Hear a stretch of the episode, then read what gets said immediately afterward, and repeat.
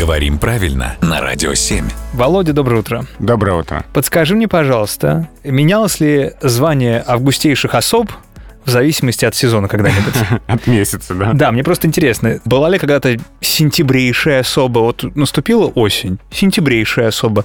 Может быть, по наступлению зимы декабрейшая особа, ну или же июньшая, когда наступает лето. Вот- или всегда августейшая. Вот нет, они оставались августейшими.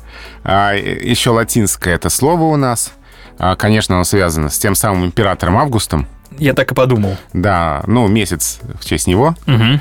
А титул «августейший» прилагался к нарицательным существительным, обозначавшим императора и членов императорской семьи. Первоначально это был титул римских императоров, но другим императорам тоже захотелось быть августейшими, они себе это слово забрали. Тем более, что с другими месяцами звучит не очень, как мы Ну, поняли. вообще никак. Да.